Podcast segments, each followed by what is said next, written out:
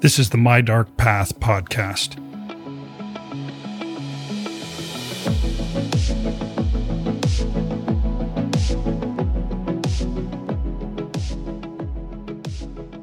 Tokyo, Barcelona, and Sydney, a handful of the greatest cities in the world, each with a rich history and a distinct culture and flavor that shows off the true breadth of diversity of the human race. And each of these cities and dozens of others share a common element that changed each of them. They all played host to the Olympic Games. The Olympics are kicking off in Tokyo, one year late. I visited many Olympic cities and was fortunate to attend multiple events around the Salt Lake Winter Olympics in 2002. In all of these host cities, you can still see the footprint the Games left behind, not only in the facilities, but in the historical accomplishments and many legendary stories. So, we're devoting this episode and our next one to walking through some of the more overlooked paths in the history of the Olympic Games. Now, trust me when I say that as soon as we opened up this topic for exploration, what we found was incredible. The story of the modern Olympics starts with Baron Pierre de Coubertin. He was a complicated man, an educator, historian, philanthropist. He spoke multiple languages, traveled the world, and even argued for relief for the lower classes. He also identified himself as a royalist, believed that the French monarchy should be restored, and believed strongly in the idea of separation of the social classes, a place for every man, and every man in his place. He grew up French in the second half of the 19th century. He saw the destruction of the Franco Prussian War as a young boy and was deeply troubled by this experience. He believed, like many others, that the human race was headed toward self destruction unless measures could be taken to foster peaceful exchange rather than hostile confrontation between the great nations of the world. To the Baron, the idea of reviving the ancient Olympic Games brought hope. Theoretically apolitical and devoid of the trappings of any modern religion, a reborn Olympic Games, he imagined, could be friendly, unifying displays of athletic prowess artistic exchanges, and a peaceful space in which to resolve the thorny diplomatic issues of the day. After all, at the height of the ancient games, the Greeks managed to enforce months long peace between hundreds of combative city states. If they could do that without the benefit of modern communication, then what could a modern Olympics do in the era of the telegram, the transatlantic cable, and the steam engine? Could it foster a renaissance in art, athletics, and peaceful commerce? De Coubertin had a specific vision for these games that he was determined to see realized. No doubt this worked to his favor because wealthy individuals, some of them even monarchs, had been trying to revive the Olympics since at least the 16th century, but with very little success. But the Baron, legendarily stubborn, could be an absolute marionette or disciplinarian at times. It often requires a firm hand to drive change and innovative ideas. In what you might call one of history's perfect storms, these traits at that time and place allowed Pierre de Coubertin to succeed when others could not. With the aid of some brilliant minds from around Europe, he created the International Olympic Committee and brought about the rebirth of the Olympic Games for a modern audience. There was nothing about the Olympics that the Baron took more seriously than his belief that these new games should be amateur contests the Olympics allowed for people of all countries and all classes to compete on an equal field to represent the best and highest ideal of the classical citizen one part laborer, one part scholar, one part athlete. The Baron would have it no other way. He considered other amateur events to be too classist, restricted to members of exclusive clubs or societies. Members of the lower classes didn't have the sort of leisure income it took to be in these clubs, which passively disqualified them. Pierre de Coubertin thought competitors at the Olympics should come from every race, every creed, and every economic class. This led to an idea that, to modern Olympic viewers, must seem very strange. At the first modern Olympics in Athens in 1896, anyone who showed up on the day of competition would have had an opportunity to compete. Just about any amateur was eligible so long as they made the trip. Sometimes an event would have 500 athletes registered, but only 13 would actually show up. And as for what events they would compete in, the Baron sincerely believed that sports were essential to creating well rounded bodies and minds. But there was more to his admiration of the ancient Olympics. You see, the classical Olympics were more than sporting events. They included poetry readings, debates, art, theater, diplomatic meetings between sworn enemies. He wanted all of this in the modern games. This created an argument which, in some respects, carries on today. What constitutes an official Olympic event? It turns out the modern Olympics took a long time to work out the kinks in what qualified. But that's what we're exploring in this first of two Olympic episodes on My Dark Path. These are the unusual, the forgotten, and the absurd events run at the modern games. So let's see how deep we can dive. And by the way, seeing how deep you could dive was one of those events.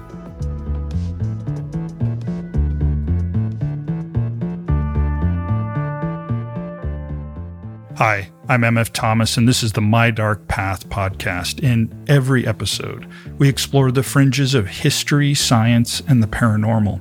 So if you geek out over these subjects, you're among friends here at My Dark Path. And since friends stay in touch, please reach out to us on Instagram, sign up for our newsletter at mydarkpath.com, or just send an email to explore at mydarkpath.com. I'd love to hear from you. Finally, thanks for listening and choosing to walk the dark paths of the world with me. Let's get started with episode 16 The Forgotten Games of the Modern Olympics.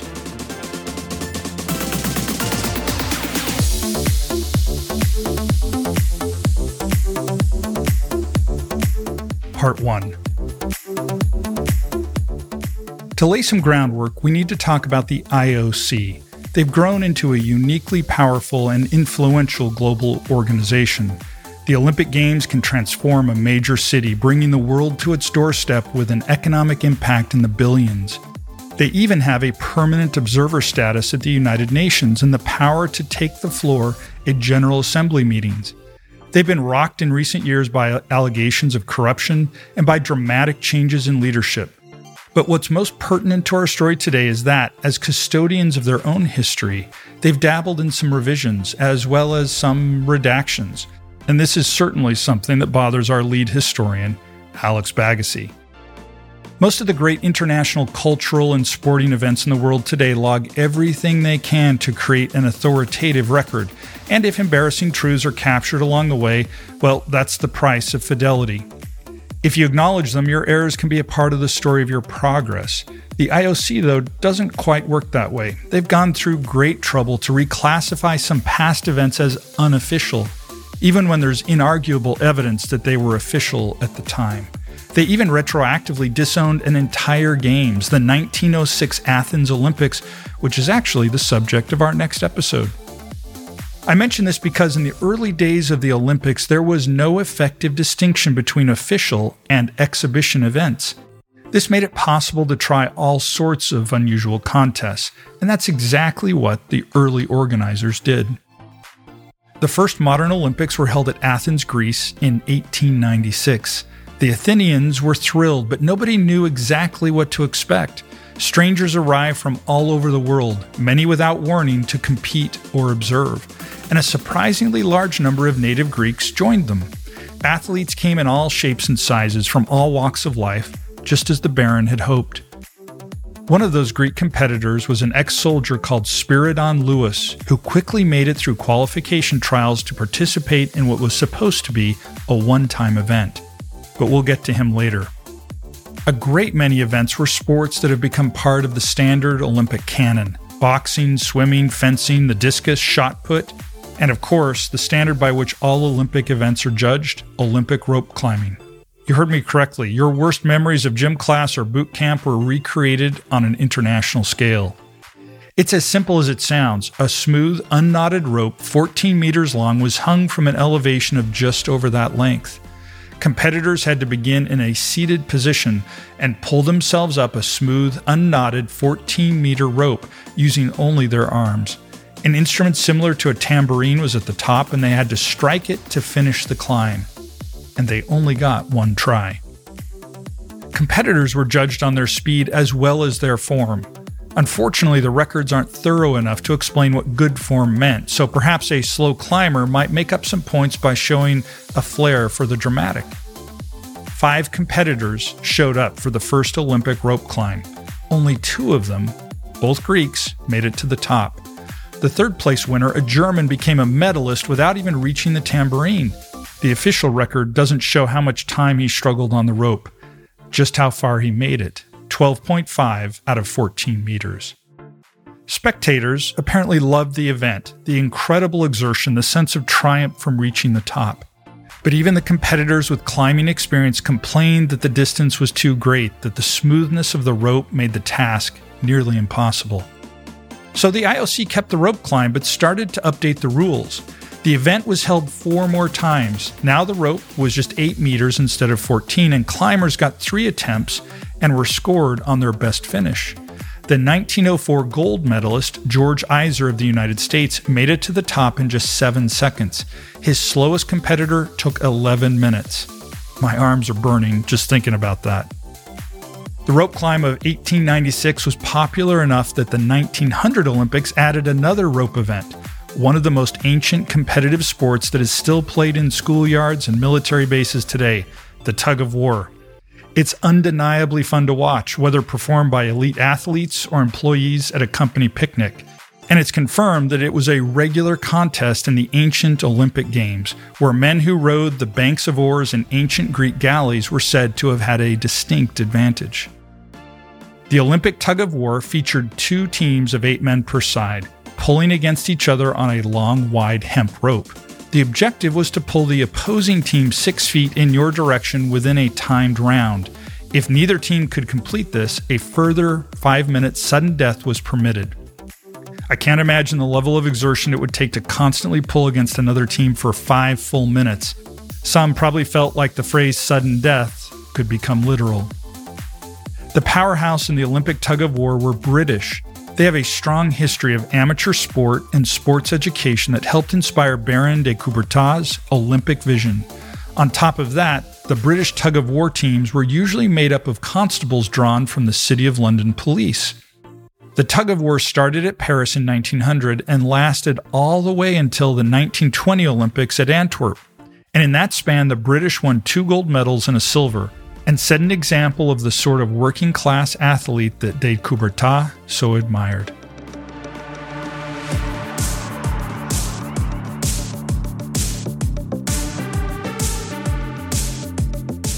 Part 2 Now, about those Paris Games. The second modern Olympics is where some of our favorite unusual events reared their heads. The City of Light is where Pierre de Coubertin had always hoped to relaunch the games, and we'll discuss how they ended up in Athens in our next episode. Now, in case you weren't aware, the French are a fiercely patriotic people. Remember how they pressured the Walt Disney Corporation to change the name of their theme park from Euro Disney to Disneyland Paris? Well, this helps explain a lot of the Paris Olympics. The organizers were determined to create an event that the French could be proud of. What they produced is practically unrecognizable to what we'd consider to be the Olympics today, but it was undeniably French and therefore provides a bounty of strange sports, most of which were never attempted again. For example, this is where croquet came to the Olympics for the first time. Now, there are elements to this event that were very progressive for the time. Instead of separating the divisions by gender, men and women were allowed to compete with one another or play as mixed teams. But alas, on the day of competition, only 10 people showed up to play seven men and three women. And as a further problem, all the competitors who showed up were French. So it's hard to call it an international competition when only one country is competing. There were players in other countries, but they complained that the croquet being played was specifically a French style, with rules and customs unfamiliar to the other players. While we don't know everyone's personal factors, it is reasonable to guess that some registered competitors looked over the rules and decided that the deck was stacked too much against them to bother traveling to Paris. Of these 10 French competitors, eight of them won medals. This did wonders to fatten the medal count for France, but at the cost of other nations as seeing the whole affair as a farce. When croquet returned to the 1904 Games in St. Louis, it was of a different variation on the game, known as Roquet. But once again, this version of the game was largely unfamiliar to players outside of North America. This time, only four people showed up to play, and all of them Americans. It's not hard to guess which country took the medals. One of the issues we see in these early games is that the lack of consistent international standards led to disappointing, lopsided, or just plain strange outcomes. Croquet never appeared again as an official event, though a proposal was apparently made in the 1920s for some sort of women's only bicycle croquet event. I think that sounds sort of delightful, if potentially chaotic and painful to the knees. If organizers had a hard time attracting competitors for Olympic croquet, they had the opposite problem for another event in the Paris Games Olympic angling. That's right, fishing with a rod and reel was an Olympic event with medals awarded and everything. Fishing was an enormously popular pastime in the French countryside, and when word spread of an Olympic contest, 600 competitors showed up. Over 560 of them were French. Remember, just about any amateur who wanted to could be an Olympic athlete for a day. Like croquet, this was another event that allowed women to compete either alone or in mixed teams. Competitors were judged on the largest fish caught, as well as the quantity of fish caught. One heat was held for all non French anglers, three more heats for all the French people who weren't from Paris, and the final two heats were all Parisians. This narrowed the field to 57 finalists, one of them a woman who was only identified in the records as Madame B. Among them, they caught 887 fish, all of which were thrown back, and won a total of 3,800 francs. Although records are vague about whether this was considered an official event or simply an exhibition, most sources say that medals were provided for the event. Sadly, we don't know what happened to them or even who won them. They might still be out there, Olympic fishing medals hiding in a curio cabinet that belonged to somebody's great grandmother. We can't say why Olympic fishing never returned to the Games. It obviously had plenty of interested participants. Maybe it lacked the excitement as a spectator sport, or maybe Another event at the Paris Games turned people off to the idea of events that involve doing harm to living animals. Not once, but twice, the Paris Olympics held a pigeon shooting competition with real pigeons, and there were 166 human participants, and there were thousands of pigeons. Now, we don't know the specifics of the rules, what sort of firearms were permitted or prohibited, Modern Olympic shooting events painstakingly define what constitutes a legal weapon, from the weight of the stock down to the length of the barrel and the width of the bore. Olympic pigeon shooting seems to have no such restrictions. Some surviving photographs depict men with pistols, yet one of the champions in a publicity photo is shown holding a lever action rifle. We do know that victory was defined by the number of pigeons shot. Six birds, were to be released approximately 27 meters from each competitor. The shooter had to down at least two birds in order to qualify for the next round. A hefty prize of 20,000 francs would go to the winner. The athletes in this event seem to have treated it as a semi formal affair. Rather than practical attire, men wore high fashion sporting clothes with waistcoats and jackets. Some even wore top hats. Their snappy outfits created quite a contrast with the carnage of the event. At least 300 birds were killed, and the attendees described blood and feathers flying everywhere, while fashionable men doffed their hats to one another and exchanged witty remarks. It almost sounds like an old Monty Python skit. The champions of the two events were a Belgian named Leon de Lunden, who bagged 21 birds, and an Australian, Donald Mackintosh, who killed 22. Perhaps it's a wonder that there are any pigeons left in Paris. Now, an odd side note there was also a pigeon racing event at the Paris Olympics. We are assured that the two competitions were unrelated and that the racing pigeons didn't have to fear being shot. This is one of those examples of revised history we told you about. The modern IOC now claims that pigeon shooting was never really a true Olympic event, but there's ample evidence that the IOC at the time thought otherwise, as did the participants. It's a gruesome thing to have on record, but the point of a record is that it's supposed to be thorough. Anyway, not every sport at the 1900 Paris Games was violent or unfairly slanted toward the host country. Some were genuinely innovative, like obstacle swimming. Now, this is a sport in which swimmers still compete today, but it only appeared as an official Olympic event this one time. Now, obstacle swimming is just what it sounds like. Competitors must negotiate an aquatic obstacle course populated by things that might naturally be found in the water, boats, pilings, sandbars, and natural barriers like sunken rocks and trees. Supposedly, the original idea came about after a competition held in the Thames, a great river that runs through London. Swimmers who entered this event in Paris had to swim a 200 meter course and negotiate three significant obstacles climb over a pole, then over a row of anchored boats, and for the final challenge, another row of boats, only this time the swimmers had to go under them. Perhaps this sounds a bit like today's popular TV program, American Ninja Warrior. Only 12 swimmers from five countries entered the event. And while we can't say for certain why, it's worth pointing out that the race was held in the Seine, the river that runs through Paris. The Seine is not renowned for cleanliness, and it was far worse in 1900, perhaps arguably toxic. It's standard in these events to have to swim against the current, but in this race, the competitors were also swimming directly into the outflow of the Parisian sewers. If any of them felt any disgust or illness from this, it's lost to history, though some did complain that it made the river current artificially stronger. The gold ultimately went to Australia's Frederick Lane, who completed the course in 2 minutes 38.4 seconds, just 2 seconds ahead of Otto Wahl of Austria Hungary. The Paris Games also featured underwater swimming, a race to complete laps while completely submerged. Now, this sounds like a challenge worthy of some truly elite athletes, but apparently it didn't work out so well for spectators. They couldn't see what was happening, even the judges could barely see. As with obstacle swimming, this experiment didn't make it out of Paris.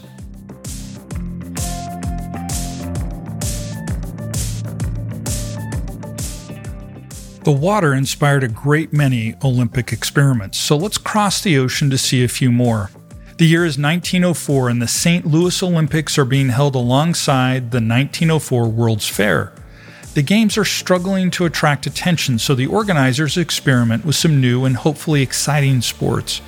They seize on one event which has been growing in popularity in the United States and Great Britain. It's a diving event, but unlike other events, it's not about what you do in the air. This event is known as plunge for distance. The rules state that an athlete is to dive from a stationary platform approximately 18 inches above the water. Upon entering the water, they must glide face down as deep into the water as they can go without any assistance from their arms or legs. Whoever reaches the greatest depth in 60 seconds wins. As an Olympic event, it was something of a bust. As with that underwater swimming event, it doesn't offer much for spectators. Only five athletes registered, and every one of them was a member of the New York Athletic Club, which makes it neither international nor fully amateur. To win the gold, William Dickey makes a dive of 62 feet and 6 inches. That sounds like a lot, although it doesn't approach the world record at the time, which was 79 feet and 3 inches. Once the eyes of the world focused on plunge for distance, people had a hard time buying into it as a legitimate sport. Our favorite summary of the whole spectacle was published by John Kieran of the New York Times in 1924. Not an athletic event at all, but a competition favoring mere mountains of fat who fall in the water more or less successfully and depend upon inertia to get their points for them. An 1893 English book entitled Swimming describes it thusly The diver moves about 30 or 40 feet at a pace, somewhat akin to a snail, and to the uninitiated, the contests appear absolute wastes of time. Despite all the fun critics have had at its expense, it actually regained some popularity. Some dedicated fans were even trying to get it returned to the Olympics. In 2016, several Olympic divers and swimmers were approached and admitted fascination with the idea and an openness to trying it.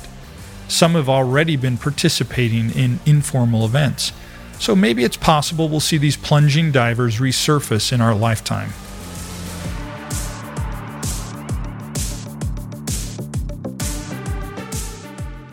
When a really talented athlete moves through the water, it's uniquely beautiful.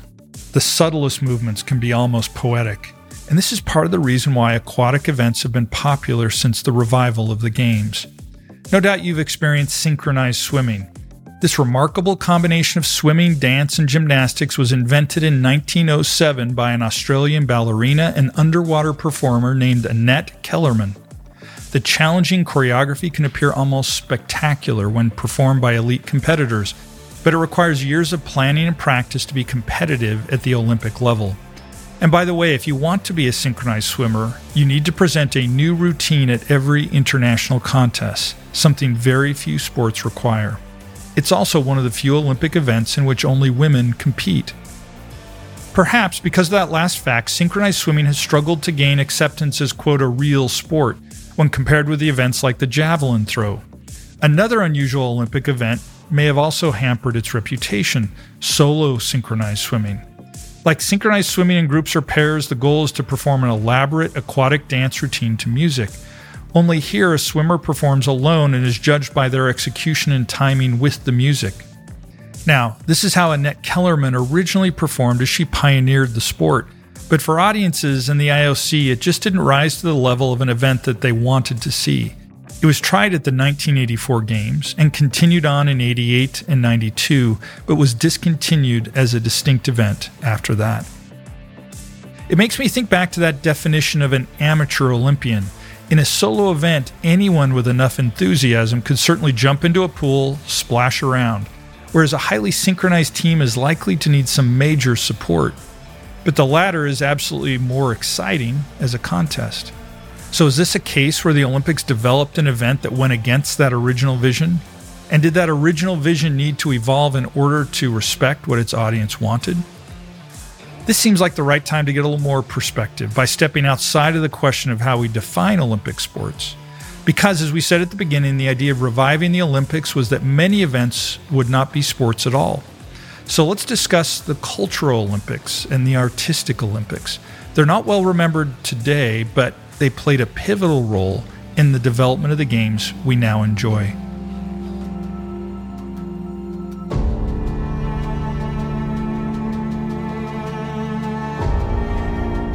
Part 3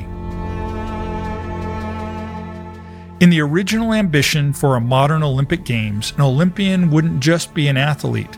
An Olympian could be a philosopher, a scholar, an actor, a dancer, a sculptor, a painter, or an engineer.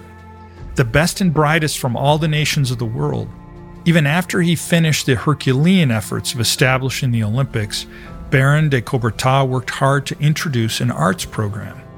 This wasn't easy. The Olympics were already proving to be an enormous financial burden for their host countries, and the additional expense and logistics of a separate arts program proved to be an insurmountable obstacle.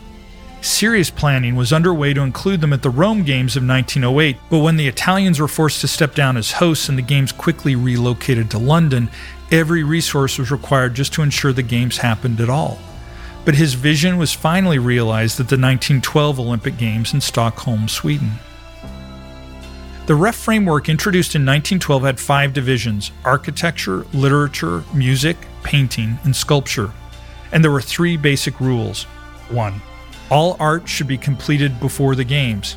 Not surprisingly, spectators didn't want to watch paint dry. Two, an art project should be original, produced for the Olympics, and neither published nor displayed prior to the Olympic Games in which it had been entered. And three, the project had to be inspired in some way by a sport. Beyond that, the possibilities were broad. Your saxophone solo could be competing against a symphony. This worked out all right the first time when there were only 35 competitors in the entire program, but the more it grew, the more important it was to start drawing distinctions. Gold, silver, and bronze medals were supposed to be awarded in all these categories, though when they actually happened, some competitions had no medals and instead awarded contracts, commissions, cash prizes, and the like. In a strange wrinkle to the rules, an artist could actually enter multiple works of art, making it possible for one person to win all three medals in a single competition. We don't see an indication of this happening, but it was a weakness that critics were all too eager to point out. The arts program divided Olympic spectators. At the 1920 Games in Antwerp, Europe was still deeply traumatized by the Great War, which had just ended months before, with Belgium's countryside ravaged as a part of the Western Front. An arts program felt like a hollow sideshow. But as time passed in that period between the world wars, there was a mini renaissance in the arts as cultures and communities saw the value in bringing back our collective humanity. When the Olympics returned to Paris in 1924, the arts program grew significantly in popularity. From 35 entries in 1912, now it almost saw 200. Some of them even came from the Soviet Union, which was otherwise boycotting the Games. By the Amsterdam Olympics in 1928, 200 entries became 1,100, and in 1932, as the Olympics came to Los Angeles for the first time, the arts program reached its zenith. It's not often discussed, but the sports side of the 1932 Games was something of a disaster. Los Angeles wasn't really a global city yet, and the west coast of the United States was still developing. The whole county had a population of just 1.2 million. That's smaller than Detroit was at the time. And the worldwide Great Depression cost a lot of people their ability to travel. Los Angeles found itself with beautiful, world class athletic facilities that were half filled with many of the best athletes on earth stuck at home. The arts, however, were a completely different story. Arts entries were publicly displayed at the Los Angeles Museum of Science, History, and Art near the campus of the University of Southern California. For the first time ever, the arts drew more fans than the sporting events combined. More than 400,000 people visited the museum with lines wrapping around the block. It was cheaper and easier to send a painting than a person to LA, and easier and cheaper for a visitor to stroll through a museum than go to the Olympic Stadium. Additionally, the arts program had become much more diverse since its origin. There was even a fiercely contested Olympic event for city planning. Music was divided into multiple categories instrumental, orchestral, and a combined category for solo and choral music.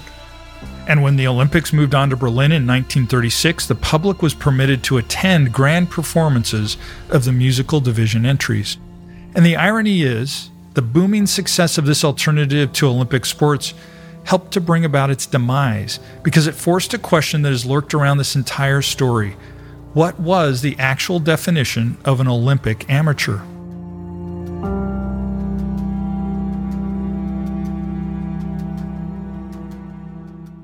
In 1928, the IOC made a fateful decision. Artists who entered their works into the Olympics would be allowed to sell those works at the Games.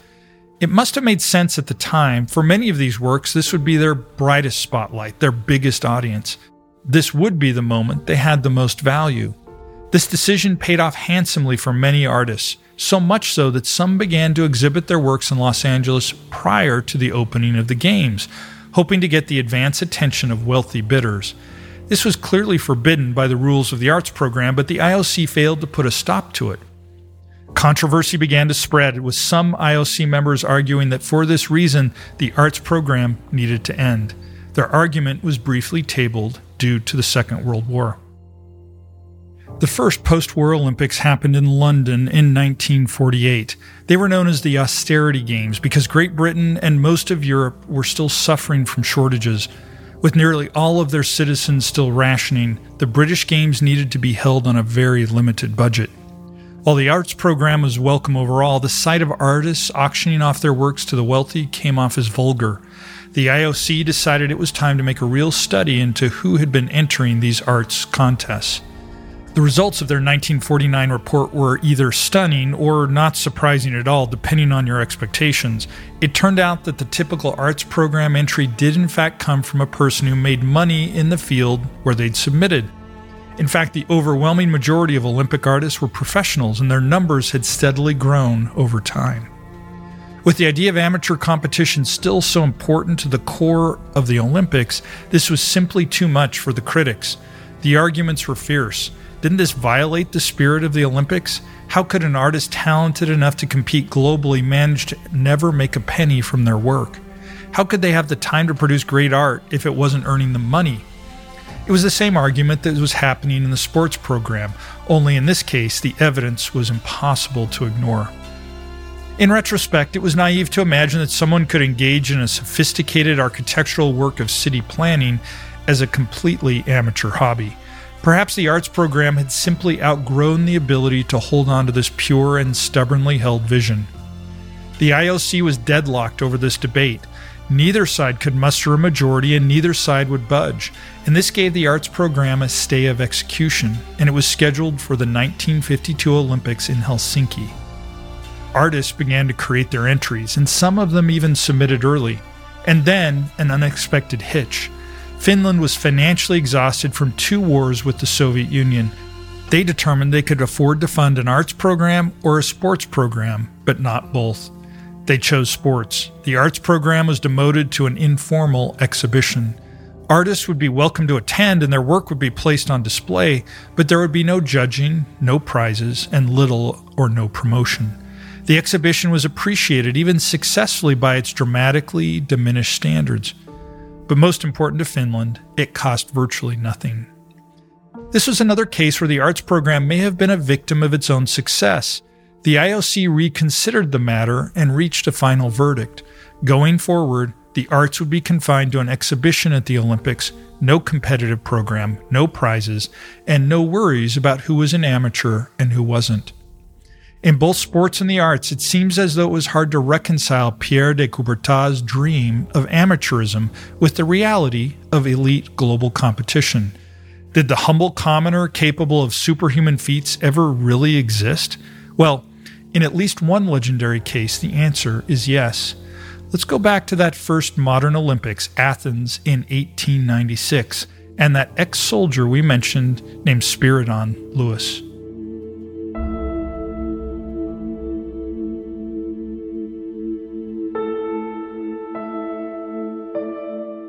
Part 4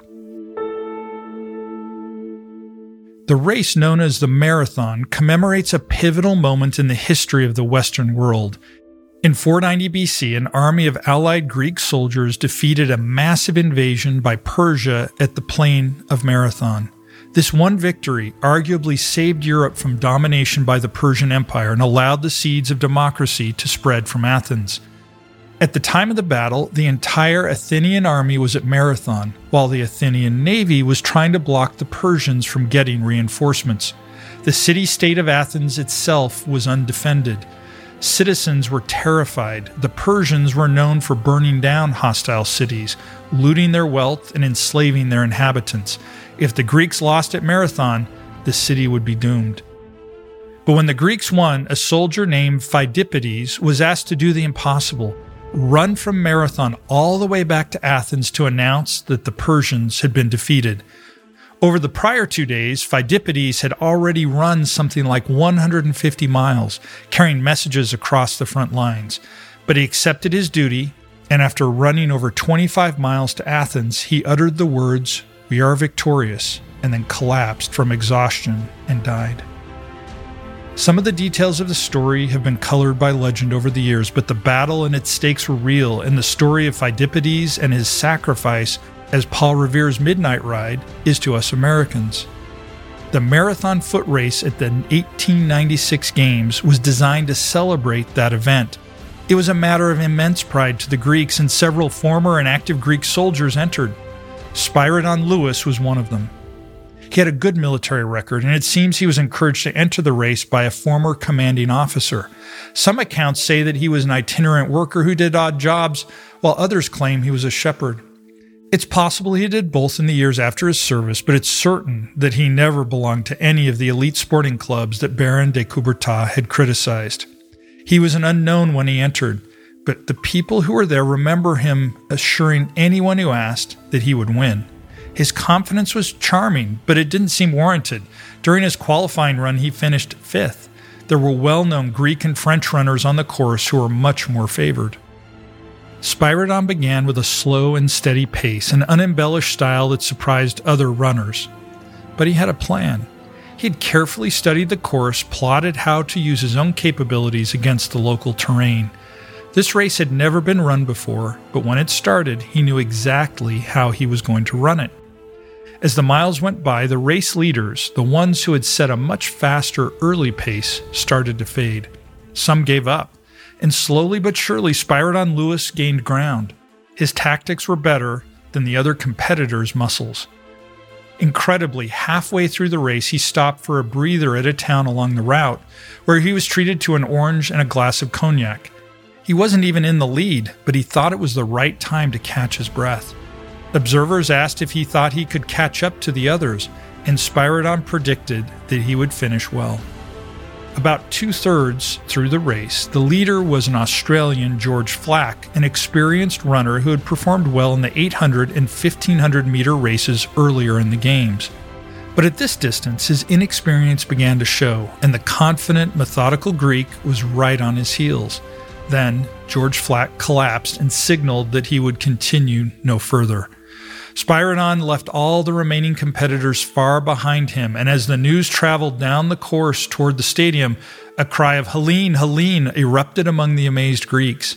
And as he entered the Panathenaic Stadium for the final lap of the race, he was joined by Princes George and Constantine, sons of the King of Greece. And when he crossed the finish line, wild celebrations broke out all over Athens. Here's the official report from the 1896 Games. Here, the Olympionic victor was received with full honor. The king rose from his seat and congratulated him most warmly on his success. Some of the king's aides de camp and several members of the committee went so far as to kiss and embrace the victor, who was finally carried in triumph under the vaulted entrance. It's important to remember that Greece had long been under the control of the Ottoman Empire and had only tasted their own freedom for less than 50 years. Recovering from their fight for freedom and violent internal revolution meant that they didn't have much wealth or modern infrastructure, and the victory of Spyridon Louis was a galvanizing moment of national pride, the perfect cap to their reintroduction of the Olympic Games. Spyridon enjoyed the life of a national hero. A funny fact about the first modern Olympics is that winners received silver medals and runners up received copper. Gold was considered too ostentatious. Nevertheless, the IOC officially recognizes Spyridon Louis as a gold medalist. He also received many impromptu gifts of jewelry and cash. A local barbershop awarded him free shaves for life. He was also given a goat. Now, we don't know exactly what became of that goat, but we can certainly hope that he and Spyridon had a long and wonderful friendship.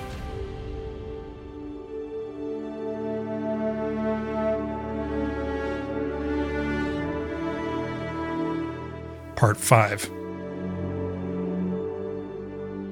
Spyridon Louis was arguably the first hero of the modern Olympics. His victory vindicated Baron de Coubertin's ideal of the classical amateur, a commoner who came in from the fields for a few days, mastered a field of champions from across the world. He never appeared on a Wheaties box and never signed a deal to endorse a pair of sneakers.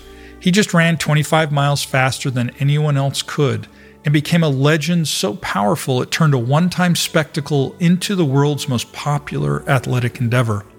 The word marathon itself became synonymous with a long, grueling trial, with triumph waiting at the end.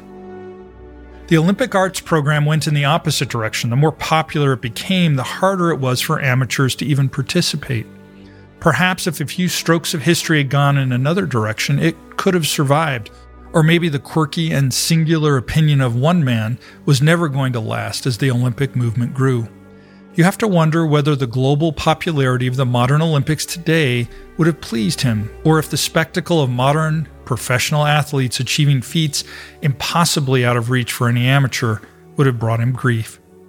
Amateur athletics still happen all over the world today, and they're where any future Olympian discovers their gifts. That vision of a Renaissance person, well developed in both mind and body, is absolutely a worthy one.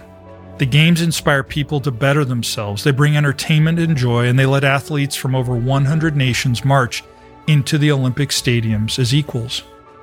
War, economic calamity, and the disputes of powerful leaders and the twists of historical fate, they've all shaped the Games.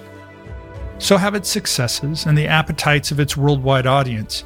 Even the strange, often funny experiments we've shared here in trying to define an Olympic event changed the character of the Games as they grew. But at least something of that original vision remains. In 1912, the gold medal winner for poetry in the first ever Olympic arts program was called Ode to Sport, and one passage reads O sport, you are justice. The perfect equity for which men strive in vain in their social institutions is your constant companion. No one can jump a centimeter higher than the height he can jump, nor run a minute longer than the length he can run. The limits of his success are determined solely by his own physical and moral strength. Ode to Sport, by the way, was written by amateur poet Baron Pierre de Coubertin, founder of the modern Olympics and an Olympic gold medalist. He submitted it under a pseudonym, but won't we always wonder just how anonymous his work really was?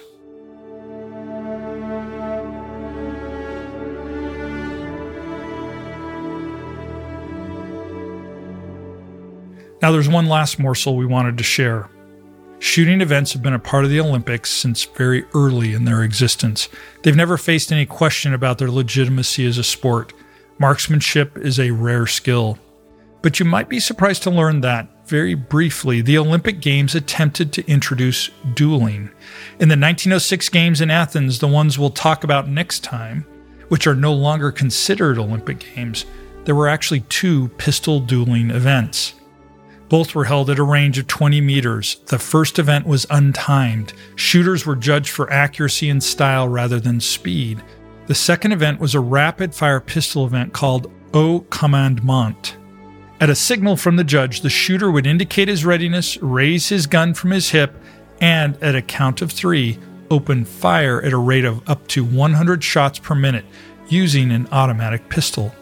At the end of the allotted time, the shooter was ordered to cease. Rankings were determined based on how many shots struck the target during the rapid fire event. But just to reassure you, they weren't shooting bullets at a living person. Actual dueling was outlawed in most of Europe by that time. So Olympic duelists shot at specially prepared dummies who were dressed in frock coats. I certainly wish I could have been there.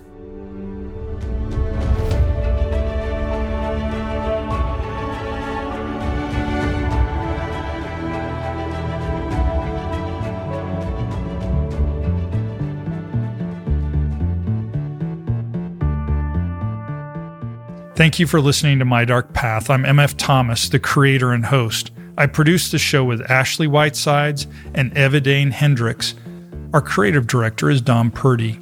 This story was prepared for us by our lead researcher and historian, Alex Bagassi. Our senior story editor is Nicholas Thurkettle. Thank you to them and the entire My Dark Path team. Please take a moment and give My Dark Path a five star rating wherever you're listening and share it with friends and family. This really helps the show reach a broader audience. Again, thanks for walking the dark paths of history, science, and the paranormal with me. And until next time, good night.